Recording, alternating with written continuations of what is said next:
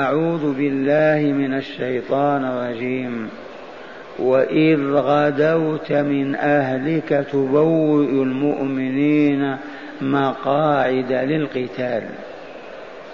وإذ غدوت من أهلك تبوئ المؤمنين مقاعد للقتال. والله سميع عليم. إذ هم الطائفتان منكم أن تفشلا والله وليهما وعلى الله فليتوكل المؤمنون. إذ هم الطائفتان منكم أن تفشلا والله وليهما وعلى الله فليتوكل المؤمنون. ولقد نصركم الله ببدر وأنتم أذلة. فاتقوا الله لعلكم تشكرون. هيا نكرر التلاوة. وإذ غدوت من أهلك تبوئ المؤمنين مقاعد للقتال. والله سميع عليم. إذ هم الطائفتان منكم أن تفشلا والله وليهما وعلى الله فليتوكل المؤمنون. ولقد نصركم الله ببدر وأنتم أذلة فاتقوا الله لعلكم تشكرون. وإذ غدوت من أهلك تبوئ المؤمنين مقاعد للقتال. والله سميع عليم. إذ هم الطائفتان منكم أن تفشلا والله وليهما وعلى الله فليتوكل المؤمنون. ولقد نصركم الله ببدر وأنتم أذلة. فاتقوا الله لعلكم تشكرون. هنا أذكركم بما قاله جابر بن عبد الله رضي الله تعالى عنهما وأرضاه. قال فينا نزلت هذه الآية وهي قوله تعالى إذ هم الطائفتان منكم أن تفشلا وهما بنو سلمة من الأوس من الخزرج وبنو الحارثة من الأوس. طائفتان. تذكرون متى همتا بالعودة؟ يا أهل الدرس بالأمس كنا معهم في غزوة أحد وإلا لا. عند خروج النبي صلى الله عليه وسلم. والمؤمنين من المدينة لقتال المشركين بأحد. عبد الله بن أبي بن سلول رجع بثلاثمائة من المنافقين وضعفة الإيمان. بنو سالم وبنو حارثة همتا بالرجوع. ولكن الله عاصمهما. فجابر يقول فينا نزلت. ولكن نحب هاتين الآيتين لأن الله قال والله وليهما.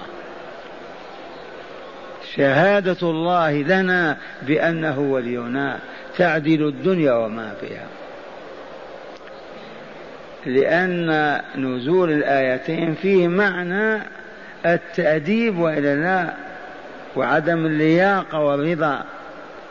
كيف تهم الطائفة وأن ترجع وتترك رسول الله في المعركة؟ لكن لما كان فيها والله وليهما قال إني أحب أنها نزلت فينا. ولعل السامعين ما فهموا هذه البربرية.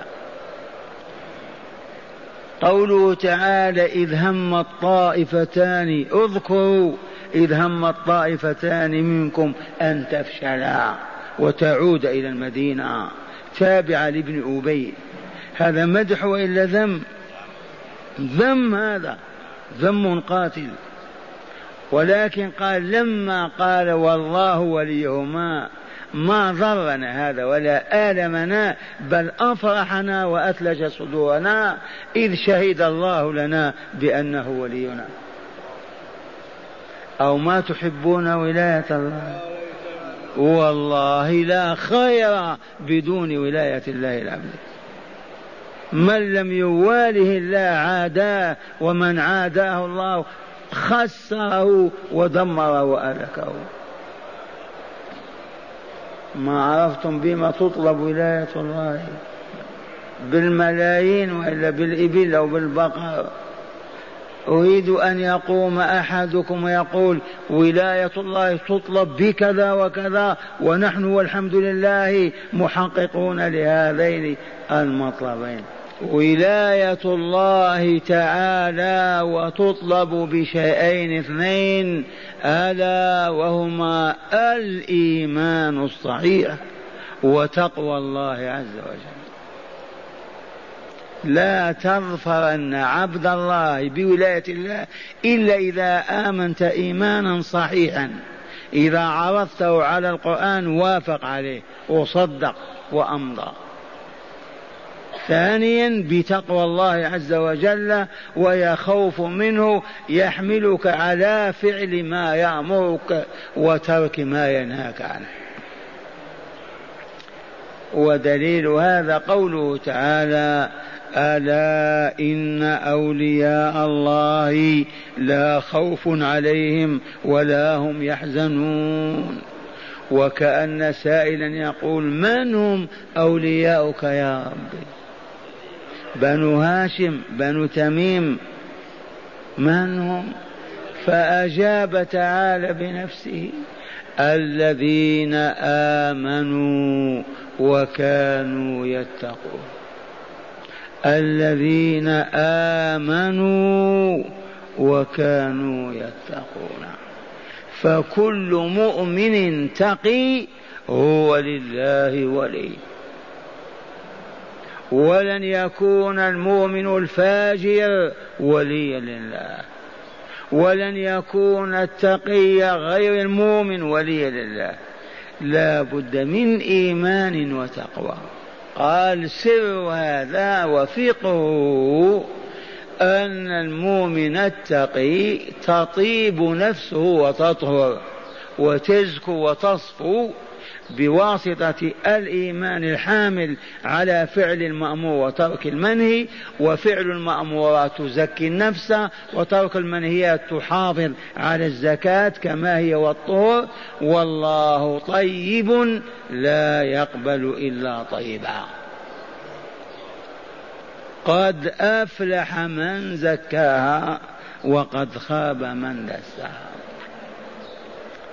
إذا ولاية الله يا من يطلبها إنها تتحقق لك بالإيمان الصحيح وتقوى الله عز وجل التي هي فعل ما أمر بفعله وترك ما نهى عن فعله. السر أن الإيمان والعمل الصالح يطهران النفس ويزكيانها. ترك المحرمات المنهيات يحتفظ بزكاة النفس وطهارتها. لأنه إذا كان يزكيها ثم يصب عليها أطنان الأوساخ يغسلها ويفرغ عليها براميل الوساخ ما تنتفع. فلا بد من فعل الزكيات وترك المخبثات والملوثات.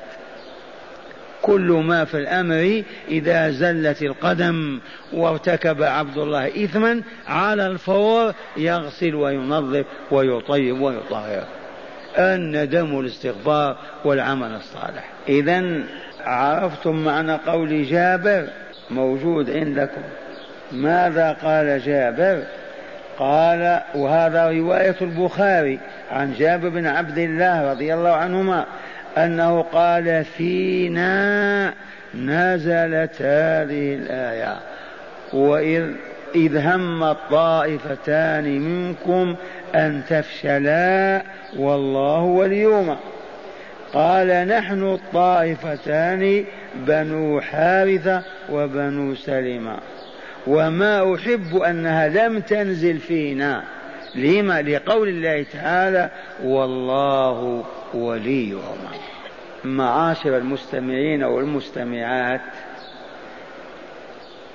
نقرأ شرح هذه الكلمات لنتأكد من فهم ما فهمنا. قوله تعالى وإذ غدوت أي واذكر يا رسولنا صلى الله عليه وسلم إذ غدوت والغدو الذهاب أول النهار والرواح الذهاب آخر النهار. غدا فلان وراح مشى في الصباح غدا وراح بعد الظهر عاد. واذكر إذ غدوت والخطاب لمن؟ لرسول الله صلى الله عليه وسلم. والغدو الذهاب أول النهار. وقوله من أهلك إذ غدوت من أهلك أهل الرجل من هم؟ زوجته وأولاده. هم أهل ولا لا ومن هنا لابتداء الغاية إذ خرج صلى الله عليه وسلم صباح السبت من بيته إلى أحد حيث نزل المشركون يوم الأربعاء. بقيادة أبي سفيان جاء المشركون للانتقام وضرب النبي والمؤمنين لأنهم ذاقوا الهزيمة في بدر. تباتم مضت سنة وعزموا على الانتقام. فجاءوا بأحابيشهم ونزلوا بأحد أحد جبل طويل. في أكثر من عشرة كيلو. نزلوا في طرفه في الوادي. متى نزلوا يوم الأربعاء. وقد عرفتم كيف تشاور النبي مع رجاله هل يخرجون إلى قتالهم أو يتركونهم حتى يدخلوا المدينة ويقاتلونهم داخل المدينة.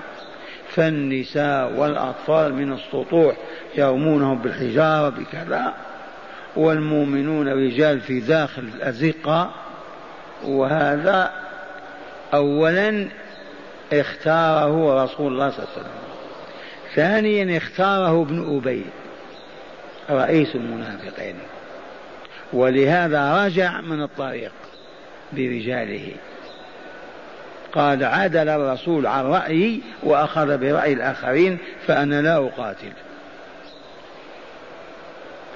إذا فقوله تعالى وإذ غدوت من أهلك من أهل الرسول؟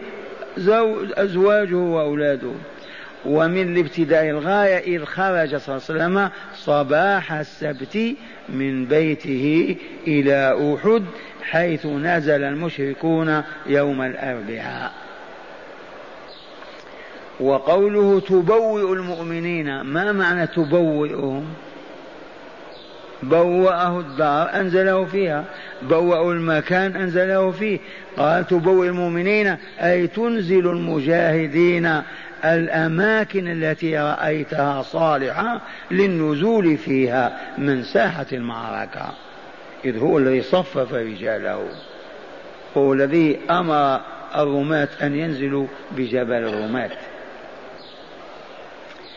وقوله همت طائفة ما معنى همت؟ قال حدثت نفسها بالرجوع إلى المدينة. وتوجهت إرادتها إلى ذلك لأن هم بالشيء عزم ولكن الله حفظهم لأنهم أولياؤه المؤمنون المتقون هموا ولكن الله عصمهم لأنهم أولياؤه إذ لو عادوا لمسخوا كالمنافقين. قال طائفتان هما بنو سلمة وبنو حارثة من الأنصار. بنو سالم من الخزرج وبنو حارثة من الأوس. والأنصار هما طائفتان أو قبيلتان الأوس والخزرج. وفي طريقنا في دكان دكان الأوس. سموه دكان الأوس. إذا وقوله تفشلا أي تضعفا وتعود إلى ديارهما تاركين الرسول ومن معه يخوضون المعركة وحدهم. أن تفشلا وقوله والله وليهما أي متولي أمرهما. وناصرهما ولذا عصمهما من ترك السير إلى المعركة. حفظهما ولا لا من ترك السير إلى المعركة. وقوله ببدر بدر اسم رجل.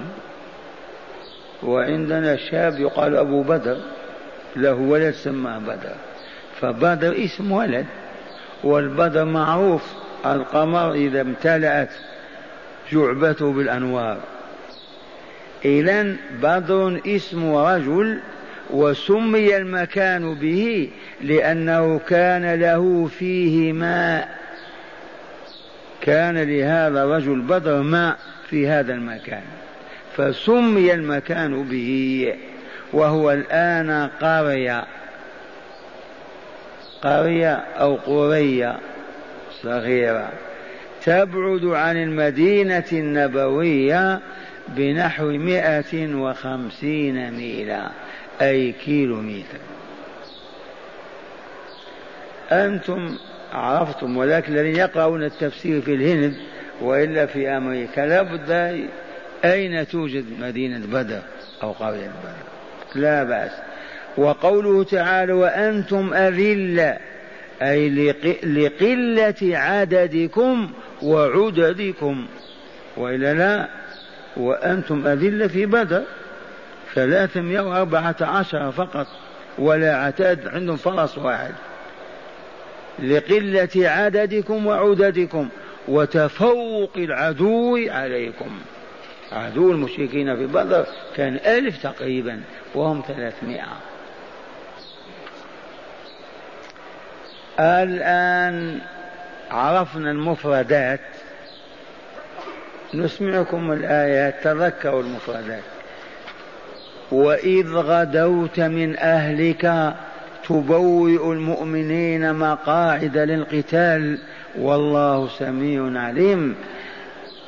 إذ هم اذكر أيضا إذ هم الطائفتان منكم أن تفشلا. والله وليهما وعلى الله فليتوكل المؤمنون. ولقد نصركم الله ببدر وأنتم أذلة. فاتقوا الله لعلكم تشكرون.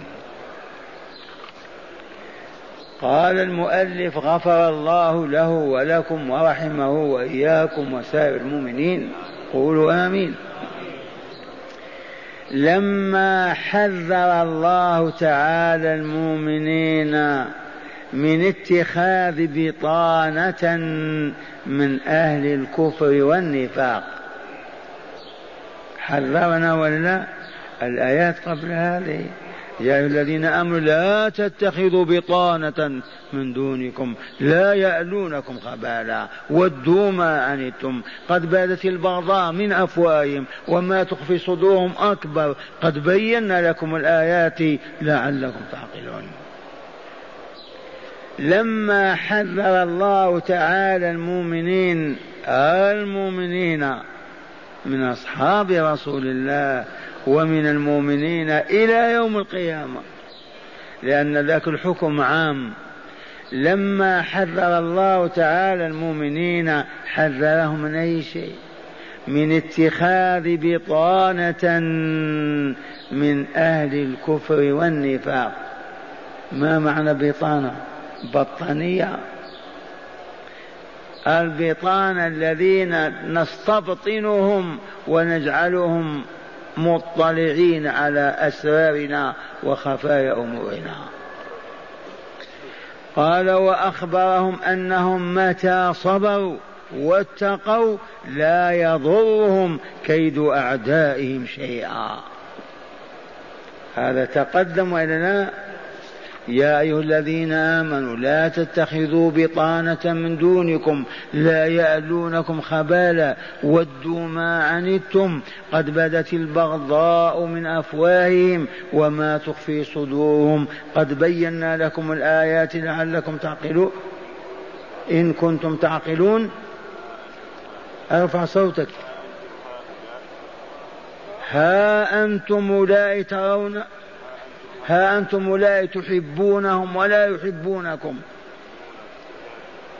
تؤمنون بالكتاب كله وهم لا يؤمنون.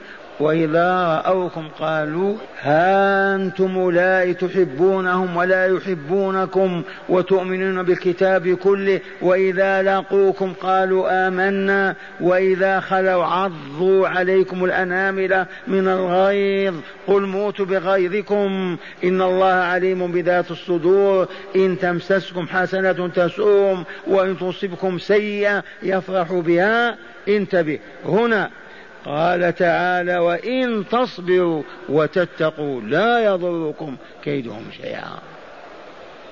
لما كشف النقاب عنهم وزاح الستار عن غيظهم ومكرهم وعدائهم ليس معنى هذا أنه يخوفنا ويهددنا. يبين لنا ثم وضع تعالى لنا الطريق وقال وإن تصبروا وتتقوا لا يضركم كيدهم شيئا. وإن تصبروا على ما أمركم الله به ونهاكم عنه وتتقوا الخروج عن آدابه عما شرع من قوانينه في الحرب والسلم السلم. لا يضركم كيدهم شيئا. إن الله بما يعملون محيط. هنا قال تعالى واذكر يا رسولنا. فقال لما حذر تعالى المؤمنين من اتخاذ بطانة من أهل الكفر والنفاق وأخبرهم أنهم متى صبروا واتقوا لا يضرهم كيد, كيد أعدائهم شيئا. هنا ذكرهم بموقفين. أحدهما لم يصبروا فيه ولم يتقوا فأصابتهم الهزيمة وهو غزوة أحد. والثاني صبروا فيه واتقوا فانتصروا وهزموا عدوهم وهو غزوة بدر. فقال تعالى وإذ غدوت من أهلك تبوئ المؤمنين مقاعد للقتال أي أذكر يا رسولنا لهم غدوك صباحا من بيتك إلى ساحة المعركة بأحد. تبوئ المؤمنين مقاعد للقتال أي تنزلهم الأماكن الصالحة للقتال الملائمة لخوض المعركة. والله سميع لكل الأقوال التي دارت بينكم في شأن الخروج إلى العدو أو عدمه وقتاله داخل المدينة. عليم بنياتكم وأعمالكم ومن ذلك هم بني سلمة وبني حارثة. بالرجوع من الطريق لولا أن الله سلم. فعصمهما من الرجوع لأنه وليهما. هذا معنى قوله تعالى إذ هم الطائفتان منكم أن تفشلا والله وليهما قال أي تجبنا وتحجم عن الملاقاة للعدو والله وليهما فعصمهما من ذنب الرجوع وترك الرسول صلى الله عليه وسلم يخوض المعركة بدون جناحيها ما هم جناح المعركة؟ بنو حارثة وبنو سلمة وعلى الله فليتوكل المؤمنون فتوكلت الطائفتان على الله وواصلتا سيرهما مع رسول الله صلى الله عليه وسلم فسلمهما الله من شر ذنب وأقبحه. ألا وهو العوده إلى المدينة وترك الرسول وحده ولله الحمد. قال والموقف الثاني هو غزوة بدر. حيث صبر فيها المؤمنون واتقوا ماذا أسباب الهزيمة. آه؟ قبلها سطرين. قال هذا موقف والمقصود منه التذكير بعدم الصبر وترك التقوى. هذا موقف هو موقف غزوة أحد. قال هذا موقف المقصود منه التذكير بعدم الصبر وترك التقوى فيه حيث أصاب المؤمنين فيه شر هزيمة. وإلا لا واستشهد من الأنصار سبعون رجلا ومن المهاجرين أربعة وشج رأس النبي صلى الله عليه وسلم وكسرت رباعيته واستشهد عمه حمزة رضي الله عنه وأرضاه. لأنهم ما اتقوا ولا صبروا. كانت الهزيمة بترك التقوى والصبر. قال والموقف الثاني هو غزوة بدر حيث صبر فيها المؤمنون واتقوا أسباب الهزيمة. فنصرهم الله وأنجز لهم ما وعدهم لأنهم صبروا واتقوا فقاتلوا فقتلوا سبعين رجلا واسروا سبعين وغنموا غنائم عظيمة. في أحد ما اتقوا ولا صبروا. في بدر اتقوا وصبروا. في أحد كانت هزيمة مرة. قتل من الأنصار سبعون رجلا. من المهاجرين أربعة رجال. استشهد حمزة بن عبد المطلب عم رسول الله. شجت وجه النبي صلى الله عليه وسلم. كسرت رباعيته. ما سبب الهزيمة؟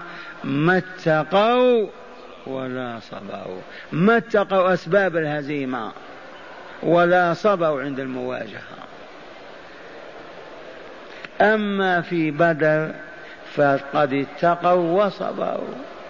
فقتلوا سبعين مشركا وأسوا سبعين ضعف الذين قتلوا. وأما الغنائم لا تسأل فإنها عظيمة. قال والموقف الثاني هو غزوة بدر. حيث صبر فيها المؤمنون واتقوا أسباب الهزيمة فنصرهم الله تعالى وأنجز لهم ما وعدهم لأنهم صبروا واتقوا. فقتلوا سبعين رجلا وأسروا سبعين وغنموا غنائم وغنموا وغنم وغنموا غنائم طائلة. طال طالت أو طائلة طائلة. قال تعالى ولقد نصركم الله ببدر وأنتم أذلة. فاتقوا الله بالعمل بطاعته ومن ذلك ترك اتخاذ بطانة من أعدائكم لتكونوا بذلك شاكرين. نعم الله عليكم فيزيدكم. فذكر تعالى في هذا الموقف النصر لأنه خير. فقال ولقد نصركم الله ببدر وأنتم أذلة. ولم يقل في الموقف الأول ولقد هزمكم الله بأحد وأنتم أعزة قال ما قال؟ لأنه تعالى حيي كريم. الله أكبر. آمنا بالله. لو شاء لقال كما قال ولقد نصركم الله ببدر لقال ولقد هزمكم الله بأحد لكن لما ما قال؟ فقط ذكرهم بالحادثة. ما قال الهزيمة؟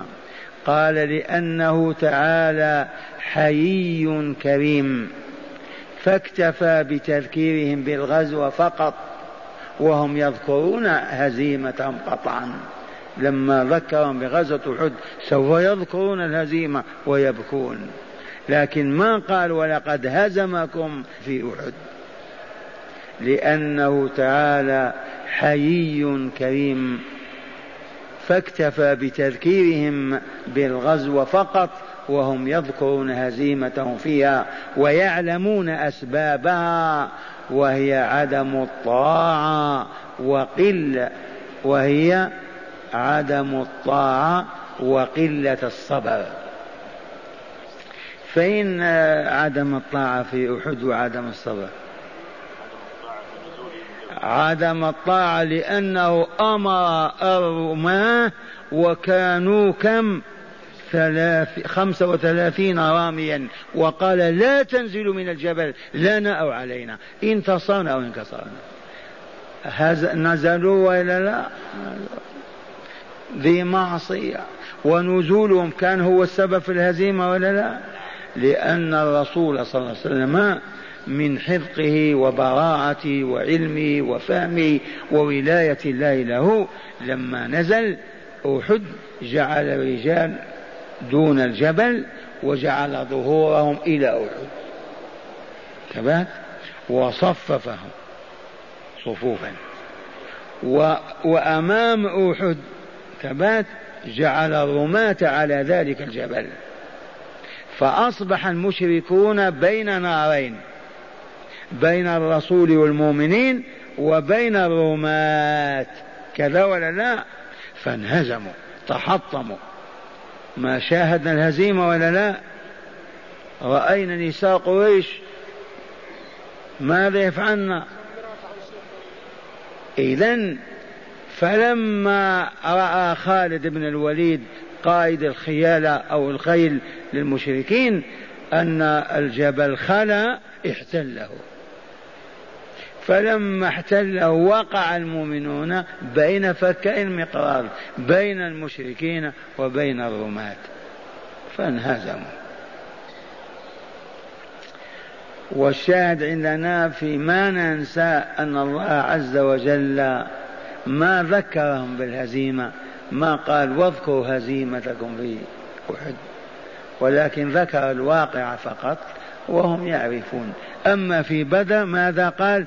ولقد نصركم الله ببدر وأنتم أذلة. فاتقوا الله إذا لعلكم تشكرون. أي تشكرون الله على نصره إياكم؟ هنا هداية الآيات. قال من هداية الآيات أولا فضيلة الصبر والتقوى وأنهما عدة الجهاد في الحياة. هيا نكرر هذا ونبلغه المسلمين عربا وعجما أولا فضيلة الصبر قتال الكفر والكافرين والشرك والمشركين. أين هم؟ جماعات متطاحنة متناحرة متخاصمة يكفر بعضهم بعضا. متى؟ ماذا تقولون؟ وإلى متى يا شيخ؟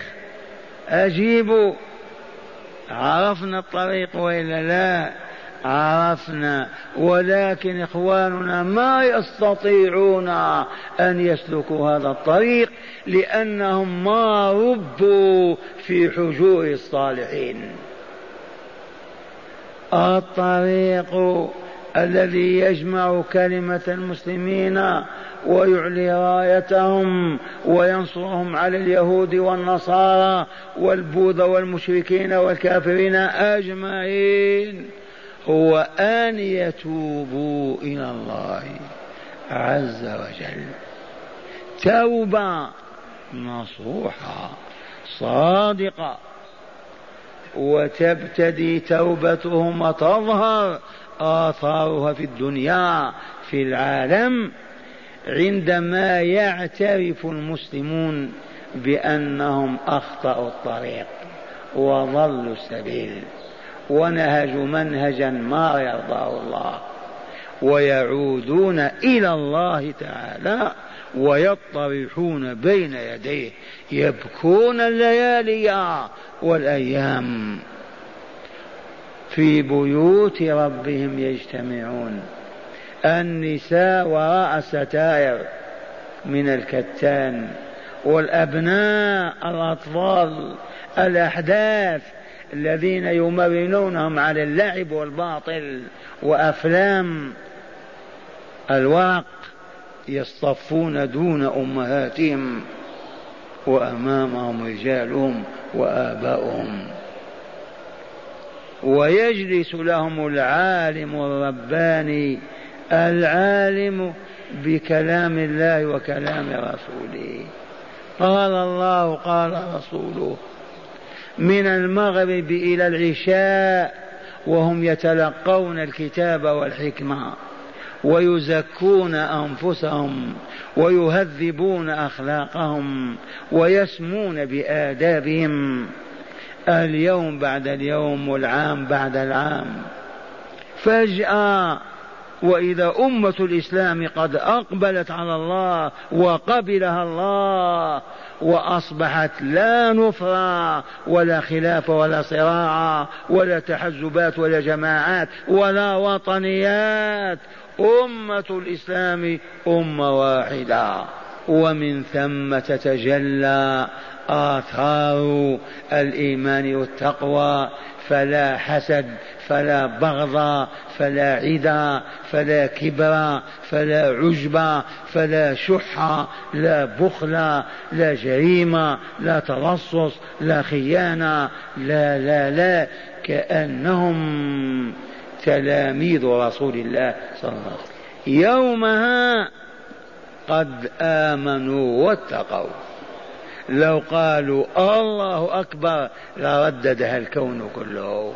عرفتم الطريق ولا لا في أي مدينة في أي قرية في أي بلد.